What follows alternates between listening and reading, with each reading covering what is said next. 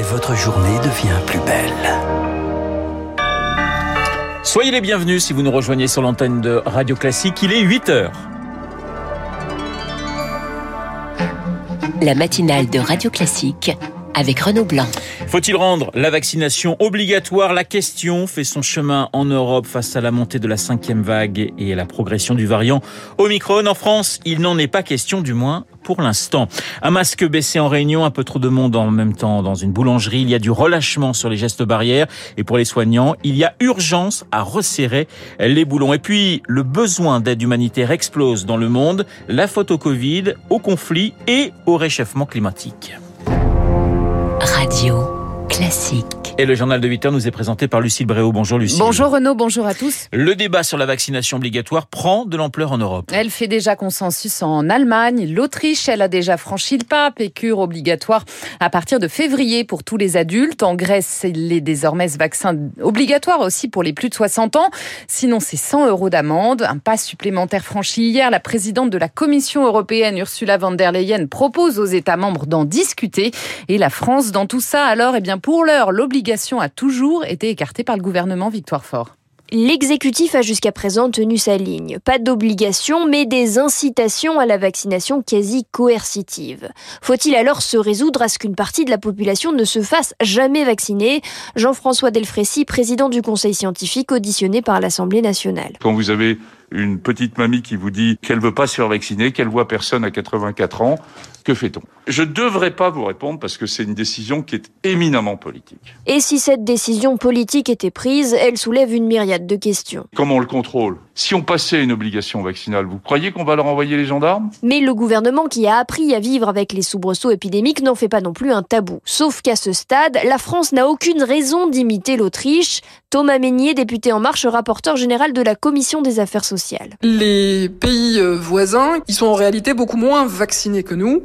Et on a encore des moyens de riposte gradués dans la boîte à outils, comme des jauges, comme l'utilisation plus renforcée du télétravail contre le virus. La majorité sait surtout que l'obligation vaccinale est un sujet politiquement très glissant qui nécessiterait de toute façon de modifier la loi compliqué en période électorale. Les précisions de Victoire Fort face à la montée de la cinquième vague, la troisième dose, elle démontre son efficacité. D'après une dernière étude de l'adresse, la direction de la recherche et de la statistique, elle diminuerait fortement le risque d'hospitalisation chez les seniors, chez les plus de 60 ans.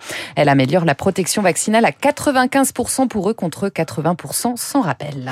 Lucille, à l'hôpital, les plans blancs se multiplient. De Mulhouse à Colmar, en passant par Saint-Malo ou encore Annecy, ils permettent de déprogrammer des opérations non urgentes et d'obtenir des renforts de personnel. Dans ce contexte, avec près de 50 000 cas encore détectés hier, les soignants insistent, respecter les gestes barrières reste un impératif. Or, il y a du relâchement, comme l'a constaté Rémi Salomon, le président de la commission médicale d'établissement de l'assistance publique des hôpitaux de Paris. Attendre dehors avant de rentrer dans un magasin s'il y a trop de monde au début de la pandémie, on faisait ça. Aujourd'hui, on a totalement abandonné ça. Baisser le masque au moment où on parle, ça je le vois assez souvent, c'est vraiment euh, un truc à pas faire. Prendre le café quand on est en réunion, voilà, les relâchements ils sont là, mais il faut vraiment se ressaisir un peu, même si c'est barbant. Les précautions, c'est le masque, on aère régulièrement et on évite d'être trop nombreux dans un espace clos. Il faut limiter vraiment euh, la diffusion du virus, il faut que cette cinquième vague, elle soit pas trop haute. On peut faire beaucoup, hein, sans qu'il y ait de contraintes qui viennent d'en haut. Des propos recueillis par Elodie Wilfried a noté que le variant Omicron vient d'être confirmé, lui, aux États-Unis, dans les Émirats et en Arabie Saoudite. Chez nous, 13 cas suspects sont encore en cours d'analyse. La grande question politique du jour, qui seront les deux finalistes du Congrès des Républicains Eh bien, Lucille réponse Renault à 14h30 à l'issue du premier tour. Hier à 21h15, la participation atteignait déjà 64%, soit plus de 90 000 votants sur 140 000. On en parle avec Guillaume Tabar du Figaro juste après ce journal. Éric Zemmour, lui, voit plus grand pour son premier meeting de campagne dimanche. Il n'aura pas lieu au Zénith de Paris, mais finalement à Villepinte.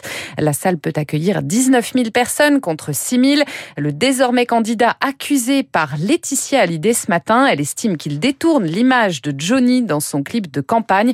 Il apparaît en gros plan en train de chanter dans une archive en noir et blanc. Sa veuve envisage des poursuites. Vous écoutez Radio Classique, il est 8h04. Les salariés de la fonderie Sam dans l'Aveyron restent mobilisés. 6 000 personnes ont manifesté hier à Decazeville devant le site pour dénoncer sa fermeture annoncée. Il a été placé en liquidation judiciaire. Le dernier projet de reprise n'a pas eu le soutien de Renault. Un coup dur pour ses 350 salariés, un conflit social symptomatique d'une transition industrielle mal maîtrisée pour l'économiste Christian Saint-Etienne. Pour lui, il faut s'appuyer sur cette main-d'œuvre qualifiée sur ces personnes concernées, le fait qu'ils soient des ouvriers habitués à travailler en usine ça les rend extrêmement précieux. Il faut garder ces compétences en les reformant dans le contexte de la numérisation et de la robotisation pour qu'ils retrouvent un travail industriel très vite. Le problème, c'est que dans la vague de désindustrialisation qui dure depuis 20 ans maintenant, et qui énerve le pays, c'est qu'il faudrait qu'il y ait deux ouvertures de nouvelles usines pour chaque usine qui ferme. Et on n'est pas du tout à ce niveau-là de recréation du tissu productif industriel. C'est ça le problème. Il faut multiplier par 10 les efforts dans cette direction. L'économiste Christian Saint-Etienne, joint par Éric Kioch, hier la ministre déléguée à l'industrie Agnès Pannier-Runacher a dit être en contact avec des entreprises pour créer de l'emploi sur le site. De nouvelles accusations d'agression sexuelle contre Nicolas Hulot dans une enquête publiée ce matin par Paris Match. Une ancienne ministre du gouvernement Jospin confie qu'il aurait tenté d'embrasser sa fille sans son consentement en 2006. Il l'aurait ensuite poursuivi dans un appartement avant qu'elle ne réussisse à prendre la fuite. Sa fille se dit prête à témoigner devant les enquêteurs. Lucie, le besoin d'aide humanitaire explose. Dans un monde ravagé par le Covid, les conflits, le changement climatique, les Nations Unies estiment ce matin que 274 millions de personnes auront besoin d'aide l'an prochain, un bond de 17% par rapport à 2021, année déjà record. Pierre Collas, la représente une personne sur 29 dans le monde. Oui, et ces populations se trouvent surtout dans les pays en guerre. La situation la plus inquiétante, c'est en Éthiopie, où la guerre civile dure depuis plus d'un an. 26 millions de personnes dépendent de l'aide humanitaire uniquement dans ce pays. Autre menace, le changement climatique. 216 millions d'habitants vont devoir migrer, souvent dans leur propre pays. Le réchauffement pourrait entraîner 43 États dans la famine. Et puis il y a des pays qui cumulent les difficultés. L'Afghanistan, par exemple, combine des décennies de guerre avec une sécheresse historique et d'énormes difficultés économiques depuis le retour au pouvoir des talibans. 9 millions d'Afghans sont au bord de la famine. Enfin, par-dessus toutes ces difficultés, le Covid n'a rien arrangé. Beaucoup de systèmes de santé ont été complètement débordés.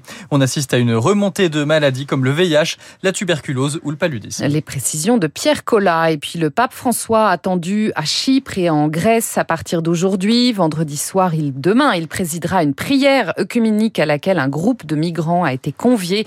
La Méditerranée s'est transformée en un grand cimetière, a-t-il indiqué dans un message vidéo en amont de sa visite. Merci Lucille. Le journal de 8 heures présenté par Lucille Bréau. Nous la retrouverons à 9h pour un prochain point d'actualité. Il est 8h07 sur Radio Classique. Dans un instant, euh, Guillaume Tabar pour son édito politique et puis mon invité euh, Catherine Ney qui publie euh, le tome 2 de ses souvenirs. Tu le sais bien, le temps passe.